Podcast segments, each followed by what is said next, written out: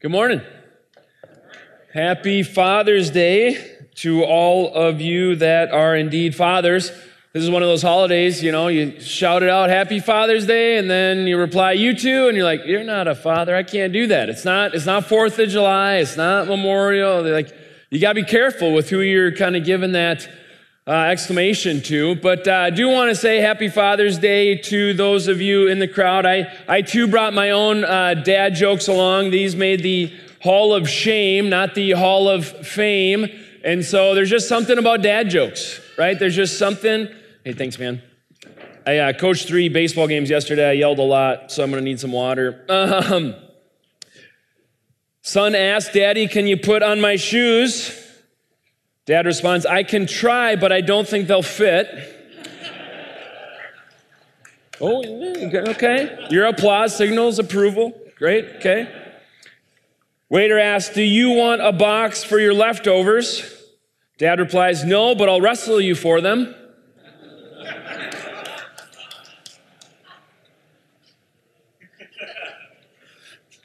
Did it take you a, did it take you a second there? We're still waking up. It's okay. What did the pirate say on his 80th birthday?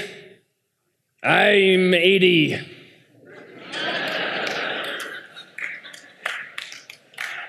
oh,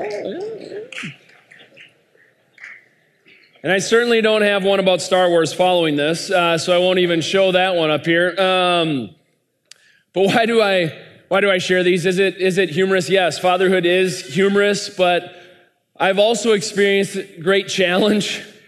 Uh, I, I feel like as a father, my experience has been I have emotions related to my kids that are, that are at a 10, and I turn them up to 11 a lot. Like there's, there's not a whole lot of passion at a two or a three with my kids. Like whether I'm happy or sad or angry or complaining, it feels like a 10 or even 11.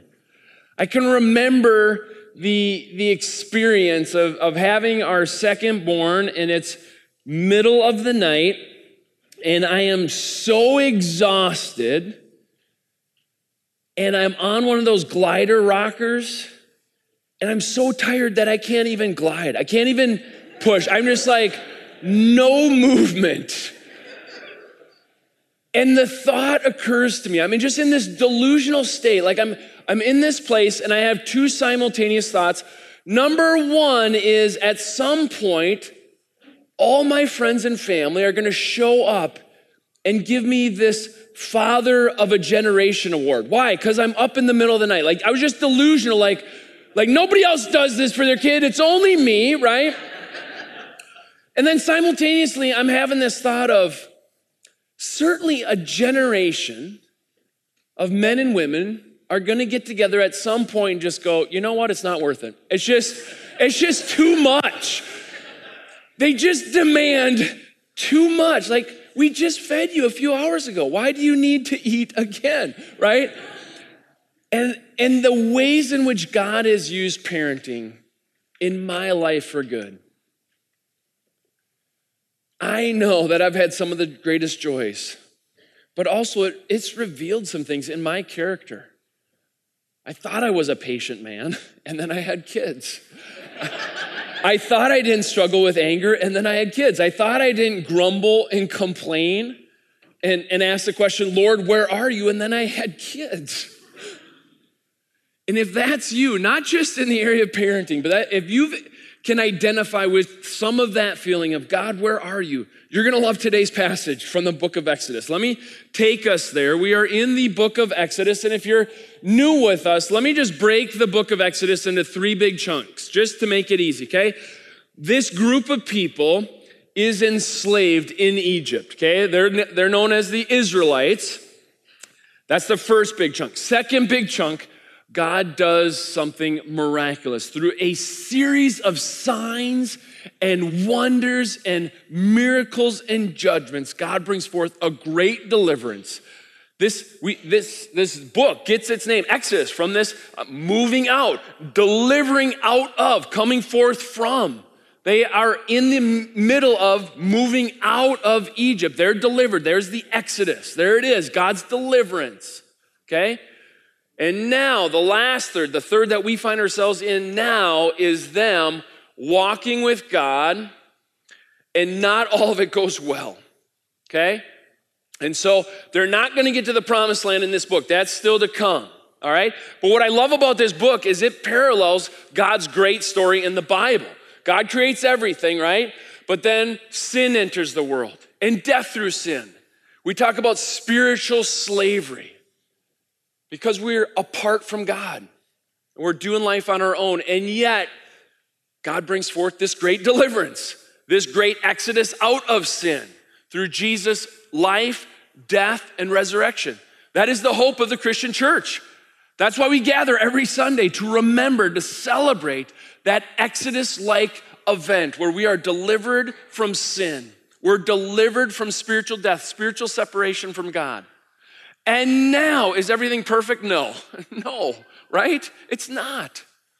And so we experience our own life, our own wandering, our own struggles, because we're not yet at the promised land. We're not at that moment of crossing into glory when God will put away all sin and death and pain, right? We're not there yet.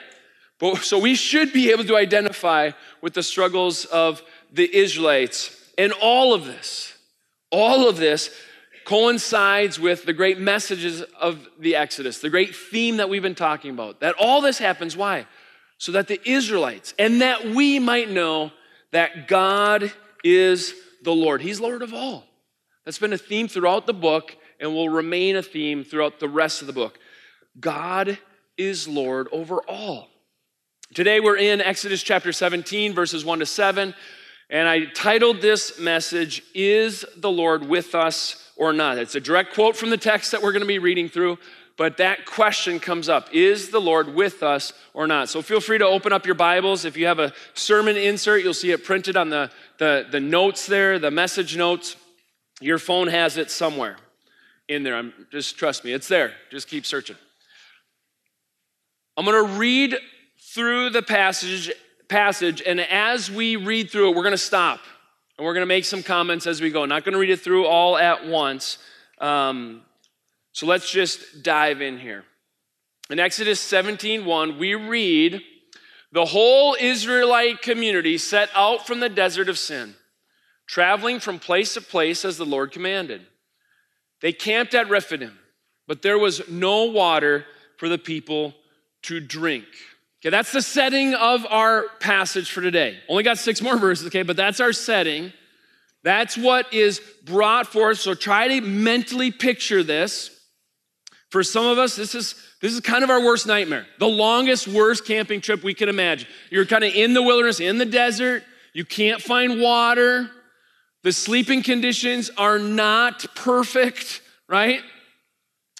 And in this, here's what we as reader, okay, so this is what the text says. What do we, what, what's the text? What's God trying to do with the text and cr- trying to communicate and impact us with?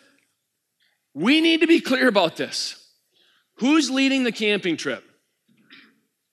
God, not Moses, okay, God. It says right there, they're traveling from place to place as the Lord commanded. Remember, recall back to previous messages. How are they being led at the command of the Lord? Pillar of fire at night, pillar of smoke during the day.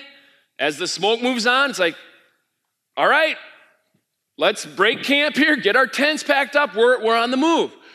So we need to realize the Lord commanded this. The Lord is the one leading the trip, and they camp at Rephidim, but there was no water for the people to drink. There was no water for the people to drink. God brings them to a place where there's no water for the people to drink. Is this fact lost on God? I hope we can say no, resoundingly no. Like God is doing something, right? If He's gonna lead the camping trip and He's going to lead them to a place where there's no water, that fact is not lost on God. He is trying to do something. And it's not dissimilar, it's not altogether different than where we were a couple weeks ago. Let me remind us, just, just a couple chapters ago, Pastor Brian spoke on chapter 15, right? Then Moses led Israel from the Red Sea they went into the desert of Shur. For three days they traveled in the desert without finding water. That sounds familiar. It sounds identical to what we're doing here, right? It says, When they came to Marah, they could not drink its water because it was bitter. That is why the place is called Marah. So the people grumbled against Moses, saying, What are we to drink? Then Moses cried out to the Lord. The Lord showed him a piece of wood. He threw the piece of wood into the water, and the water became fit to drink. It's a miracle, right? Just fantastic. There, the Lord issued a ruling and instruction for them, put them to the test. He said, If you listen carefully to the Lord your God, do what is right in his eyes, if you pay attention to his commands and keep all his decrees, I will not bring on you any of the diseases I brought on the Egyptians. Why? Theme of the book I am the Lord. I am the Lord who heals you. Then they came to Elim, where, they were, where there were 12 springs and 70 palm trees, and they camped there near the water. So you just had this in your history. Didn't have any water? God provided. We come to this passage, another opportunity, right? God's leading them. We got no water. How should our passage, what should come next? What do you expect to come next? right?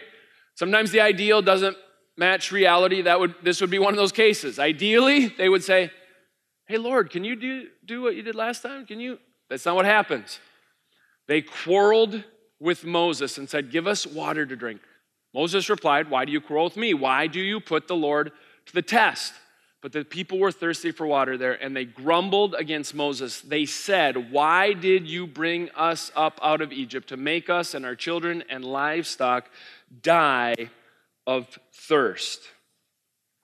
This idea of quarreling might give the picture of like the people grumbling and complaining against Moses and then him responding. No, this is them protesting with complaints to Moses for what they are experiencing.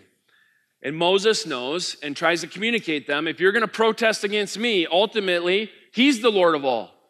So if you're going to quarrel and protest against me, ultimately, you're quarreling and protesting against God. And then this, which is distinct from the previous passage, which clues us into what God is trying to do with this second account of no water. Why do you put the Lord to the test?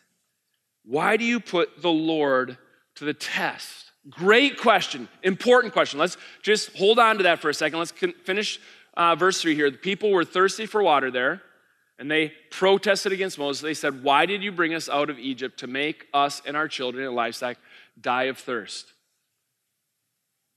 What's the answer to that question? Sometimes when the Bible asks questions that are rhetorical, we don't actually pause long enough to answer them. But there can be benefit to sitting down and just saying, okay, they said, Why did you bring us out of Egypt to make us and our children and livestock die of thirst? Is, is that why, Moses? Is that why, God, that you brought us out of Egypt that we might die? What's your intuitive sense What's your intuitive response to that answer? Do we think that that is the reason? I'm going to deliver you out of slavery so that you might die in the wilderness. Is that why he did it? No. So God must have something else in mind. Coming back to that question, a good question that Moses poses to the Israelites why do you put the Lord to the test? Why do you put the Lord to the test? What does it mean to put the Lord to the test? To demand something of God as proof. Now, if we switch it, it is fully acceptable, fully right for God to test his people, to demand something of us as proof that we do trust Him, that we follow Him, that we would give everything. Not to secure something, to secure our own deliverance, to secure our own salvation, but in response to what God has done. Sometimes God will come to us and say, Hey, all the money that you have, are you willing to share a little bit of it? We might respond to God, why do we need to share? So that you might know that I am the Lord, ultimately the one who provides for your financial needs, and as a testimony to others that in your sharing, you're trusting that I will provide to meet your future need.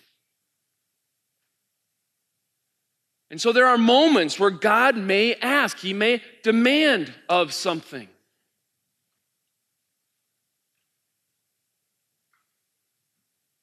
But to flip it around, where we would actually test God, to test the validity, to demand proof that God does love us, that God does care about us, that God does see us, is something that the Bible does not allow for. I want to read from Doug Stuart. Testing God, he says, always involves some degree of doubt about whether or not one's present circumstances are all that one deserves and whether or not God could or should have done a better job of providing for one's needs. When we put the Lord to the test, we are ultimately questioning whether God could have, should have done a better job in his leadership of our lives.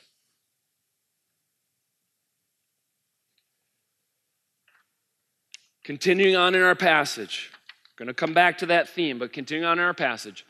Then Moses cried out to the Lord, What am I to do with these people? They are almost ready to stone me. Okay? Pausing long enough. What am I to do with these people? You're their leader, Moses. Point them back to God. Point them back to God. You stand in front of the people to help them remember that God is Lord of all. But they're almost ready to stone me. Why? Because they see me as leading them in the desert for another time where there's no water.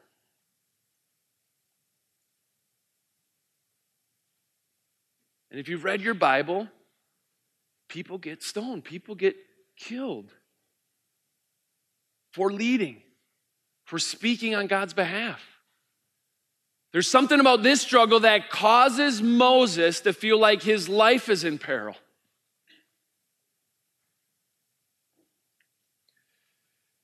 So, what was Moses to do? He was to get out in front of the people, which is exactly where the Lord takes him. The Lord answered Moses, Go out in front of the people, be my leader. Take with you some of the elders of Israel, take in your hand the staff with which you struck the Nile, and go. I will stand there before you by the rock at Horeb. Strike the rock, and water will come out of it for the people to drink. So Moses did this in the sight of the elders of Israel. Go out in front of the people, which he's already done Bring the elders of Israel, which he's already done. Grab the staff, which has already happened. If you go back in the story, this was the start of the signs and the wonders and the Exodus. Grab that staff. I'm going to do something with that in sight of the elders, and then you will take that to the rest of the people. And so we see a pattern here. Moses, keep leading. Keep demonstrating that I am able to be the Lord over all. And I will stand there before you. Presumably, in that pillar of cloud, God is there. He hasn't left. We're not moving on. I am present with you. And then this strike the rock, and water will come out of it for the people to drink. Remember that staff? Same staff? Touching that water, water divides and brings forth this great salvation. Take that same staff, hit that rock, water is going to bring forth a great salvation. Why? So that you might know I'm the Lord of all.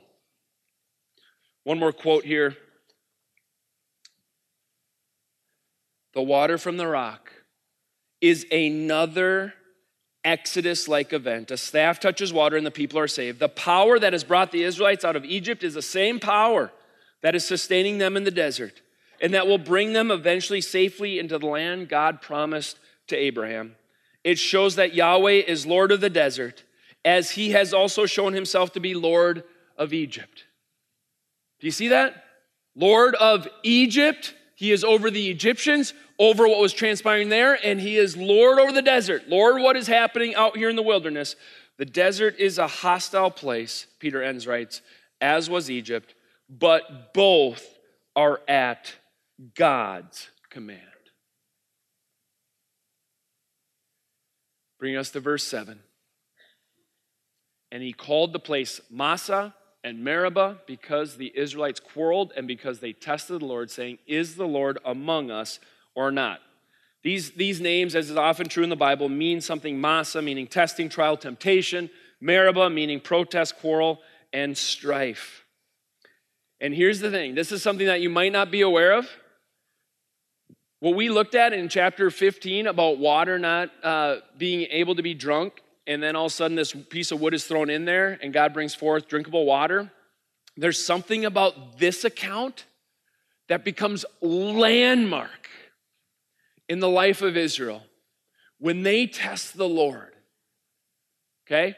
Asking this question, is the Lord among us or not? This is landmark in their history that it will be recounted from generation to generation. Let's avoid testing the Lord as they did in Exodus chapter 17, as they did at Massah and Meribah. Let me just give you a few examples if you were to kind of do a quick Bible search. In Deuteronomy 6:16, do not put the Lord your God to the test as they did at Massah. In Deuteronomy 9:22, you also made the Lord God angry at Massah. In Deuteronomy 33:8, about Levi he said, "You tested him at Massah, you uh, contended with him at the waters of Meribah." In Psalm 95, do not harden your hearts as they did at Meribah. Okay? In Numbers 20, verse 13, these were the waters of Meribah where the Israelites quarreled with the Lord and where he was proved holy among them. In Numbers 20, verse 24, Aaron will be gathered to his people. He will not enter the land I gave the Israelites because both of you rebelled against my command at the waters of Meribah. One more, Psalm 106, verse 32. By the waters of Meribah, they angered the Lord, and trouble came to Moses because of them. This is seismic in their history because they put the Lord to the test, asking this question Is he among us or not? Is he with us? Is he for us? Does he see us? And so, this is a big question Is the Lord among us or not? Friends, do we see in the grand scheme of what has been happening in the book of Exodus why this is so seismic? What are they forgetting? God bringing them out of bondage and slavery. What are they forgetting? The signs and the wonders, countless, right? More than a dozen different signs and wonders, crazy, amazing deliverance. What are they forgetting, friends? God providing manna and quail to eat. What are they forgetting? God bringing forth water to drink in the midst of desert conditions. And yet they have contempt for the Lord's leadership contempt for his provision, contempt for what he is doing. Is the Lord among us or not? Here, God wants to give them an opportunity to deepen their relationship, deepen their trust. But Israel does not believe, Israel does not follow. Let me bring us to kind of the gospel according to Moses. We've, we've titled the message uh, series this because we want to connect this account to the greater testimony of Scripture. And I'm telling you, this Meribah, this, this, this testing of the Lord is so prominent. I had to just go after one, but wow, dozens of passages reference this story. But let me take us to Hebrews chapter 3 so that we can not just say, okay, that's what happened then and there, but how, we, how can we learn and how can we apply and how might God's Spirit want to update this message for our lives this week in, in moving forward amidst the grumbling, complaining, quarreling that we all have? I'm telling you, before you leave this building, you'll have a handful of things that you could possibly grumble about, right? This is just we we are right. If you're if you're a true American, your life is ripe for grumbling and complaining. That's what it means to be an American. And if you want you can get online and grumble and complain publicly. And then people will commiserate with you. I don't know if you've it's called Facebook or Instagram or like you can go, you can do this today. Okay? Let me take us to Hebrews 3. What can we learn? So, as the Holy Spirit says, today, if you hear God's voice, do not harden your hearts How? As they did in the rebellion. What rebellion? The one we just talked about. During the time of testing in the wilderness, where your ancestors tested and tried me, God says. Though for 40 years they saw what I did. That is why I was angry with that generation. I said, Their hearts are always going astray, and they have not known my ways. So I declared on oath in my anger, They shall never enter my rest. See to it, brothers and sisters, that none of you has a sinful, unbelieving heart that turns away from the living God. But encourage one another daily, as long as it is called today, so that none of you may be hardened by sin's deceitfulness. We have come to share in Christ if indeed we hold our original conviction firmly to the very end. As has just been said, today, if you hear his voice, do not harden your hearts as you did in the rebellion. Why? Because you're going to hold your original confidence, the same confidence of God's deliverance when you're walking through the waters and when you're eating the manna and God is providing for you day after day after day in your wilderness wandering. You're going to protect yourself from a sinful, unbelieving heart that questions God, are you with me? Are you for me? Do you see me? Who were they who heard and rebelled? Were they not all those Moses led out of Egypt? Answer yes, it was them. And with whom was he angry for 40 years? Was it not with those who sinned, whose bodies perished in the wilderness? And to whom did God swear that they would never enter his rest, if not to those who disobeyed? So we see that they were not able to enter because of why? Their unbelief.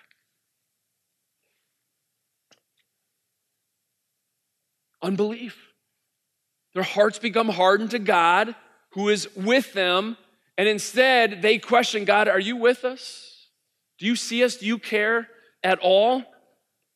And if you've caught nothing else, I tried to just boil it down, make it as simple as possible, okay? In four slides, let me make this just as plain and simple. Been building toward this, let me be explicit.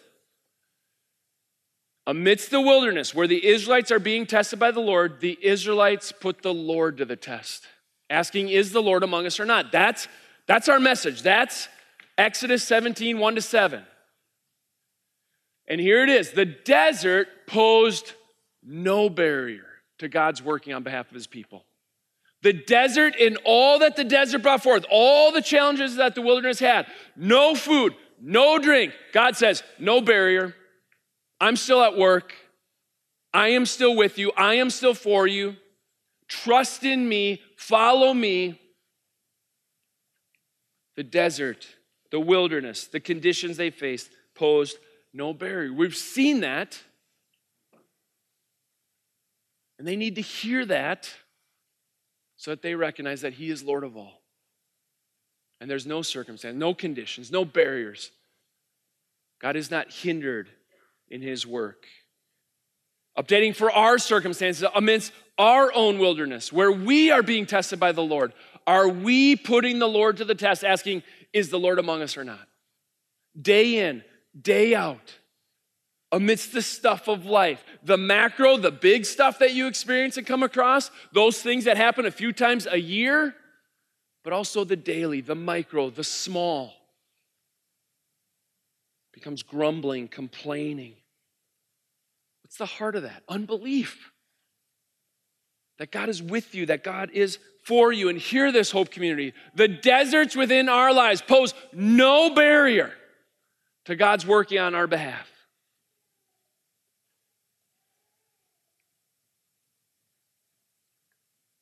The deserts within our lives pose no barrier. Let's talk at the macro level. God has provided a way of salvation through the gospel of Jesus Christ. In all of our sin and imperfections, in our pride, and our arrogance, and our envy, and our rivalry, and our selfish ambition, our sexual immorality, no barrier. God is at work and God can deliver and God can save through the cross of Jesus Christ. That's at a macro level. If you've responded to that and you're going through your life, He is still Lord of all over the big and the small of your life, over the personal and the corporate. Some of us are struggling with unbelief because of what we see in the world, the corporate expression of life in America, of life in this world. We look at a political climate and we grumble and we complain and we don't trust that God can work. Friends, the political climate in America, God can work. It's not a barrier to God. The way that public discourse happens, God can work. It's not a barrier to Him working. The changing sexual norms.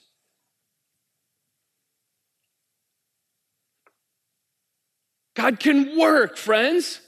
Think about that in your lives where you see just expressions of life and you wrongly presume that God has abandoned us, that God's not for us, that God is handcuffed by what's being expressed out there. God can, does, will, and is moving. What about personally? What about at the micro, daily level? In work situations, school situations, you have an interaction, you feel overlooked. Grumble, grumble, complain, complain. They don't see me. God doesn't see me. That's how quickly we can spiral downward. Not enough money. Don't get to drive that car. Don't get that amount of time off. Wish I could have that job. Seems easier. Perceive it to be easier. Grumble, grumble, complain, complain. Is the Lord with me? I don't think so. With relationships, friendships, Mention being a parent. Some of you want to be parents, you're not a parent. Some of you had lousy parents. Grumble, grumble, complain, complain. I've met so many of you that have had lousy relationships, lousy parental upbringing where you've had to parent your parents. It's not how it's supposed to work in God's economy, but you didn't get the ideal, you got the real, which came with tragedy, pain, brokenness, and yet, friends, I see your lives as a testimony that says, in the midst of that desert, it did not become a barrier to God working in your life. God has worked in your life in beautiful ways. Some of you are ending generational patterns of brokenness. Some of you are bringing forth such a beautiful response to such a lousy upbringing. You're the one that's going to stand up and exclaim, God is with me. God is for me, and you're going to pass that generationally out to your coworkers, to your roommates, to your friends.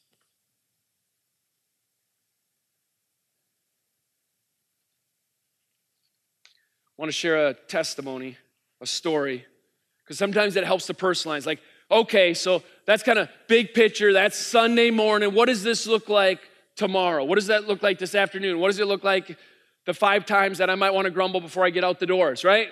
What does this look like? How do I do this? Some of you need a, a tangible example. I want to share a story of a guy who, in the midst of challenge, trial, temptation, is trying to uphold in mind and heart that God is with him, that God is for him, because that's what we're trying to do. We're trying to avoid the hard heartedness that expresses itself as God, are you, where are you? Are you with me? I don't think so. Okay, so what we have here is an example. Ask the, him if he'd be willing to come on stage. Wasn't willing. But I, I have his words here. I want to share them. His name is, uh, like it says Jesus here. Uh, he, he says, I was full of the Holy Spirit, and I was led by my Spirit into the wilderness, where for 40 days I was tempted by the devil. I ate nothing during those days, and at the end of them I was hungry. That's what his uh, word said. I put very hungry because I assume after 40 days he, he was very hungry. The devil said to him, devil said to me, uh, Jesus writes, If you are the Son of God, tell this stone to become bread. I replied, It is written, Man shall not live on bread alone. The devil led me up to a high place, showed me in an instant all the kingdoms of the world, and said to me, I will give you all authority and splendor. It has been given to me. There's a parenthetical. Jesus knew that wasn't true. Uh, he didn't have all authority, it wasn't given to him. Then the devil says to Jesus, I can give it to anyone I want to. Jesus inserts. He can't, okay? Uh, devil says, If you worship me, it will all be yours. But I answered, It is written, Worship the Lord your God and serve him only. Devil led me up to Jerusalem and had me stand on the highest point of the temple. If you are the Son of God, he said to me, Throw yourself down from here, for it is written, He will, God will command His angels concerning you to guard you carefully. They will lift you up in their hands so that you will not strike your foot against a stone. Jesus writes, That's true. God will take care of me. But I knew better. That devil, he's so tricksy, but he didn't trick me. I answered, It is said, Do not put the Lord your God to the test. Then the devil left me after he had finished tempting me until an opportune time. Now, I share that tongue in cheek from Luke chapter 4. Yeah, that was actually a reference. I don't know. Uh, I share that tongue in cheek. Why? Because in the life of Jesus, the wilderness did not present a barrier to prevent God from working. How did Jesus respond in the midst of that? Was it grumble, grumble, complain, complain? Father, have you left me? No, trusting, believing in the promises of God for his provision, for what he needed in the midst of incredible thirst, incredible hunger. I don't live on bread alone. Worship the Lord and serve him only.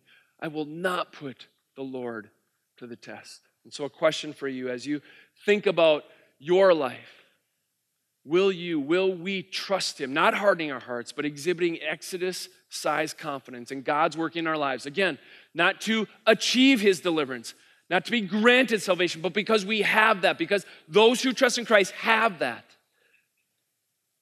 And to know definitively that He is with you, friends. It's one of the most encouraging things I could send you out of here with. God is with you. God is for you. And whatever you're experiencing is not a barrier to His work in your lives. Let's pray together.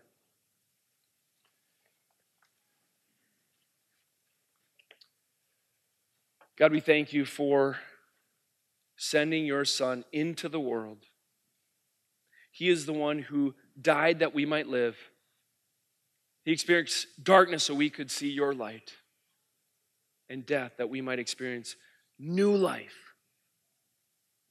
And so, God, I pray for those who have not yet bowed their knee to Jesus as Savior, that for whatever reason, whatever barrier, whatever desert, wilderness experience that they're having that's keeping them from you, help them to see that you have made a way in the wilderness, a way in the desert through your cross and through your resurrection.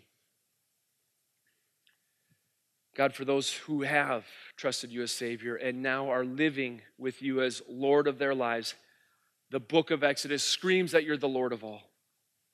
And God, whether they are experiencing Egypt, whether they're in the midst of being delivered, or whether they are wandering in the wilderness, remind them again and again that you are trustworthy, that you will not fail them or leave them. God, that you are with them. We pray this in Jesus' name. Amen. Mm.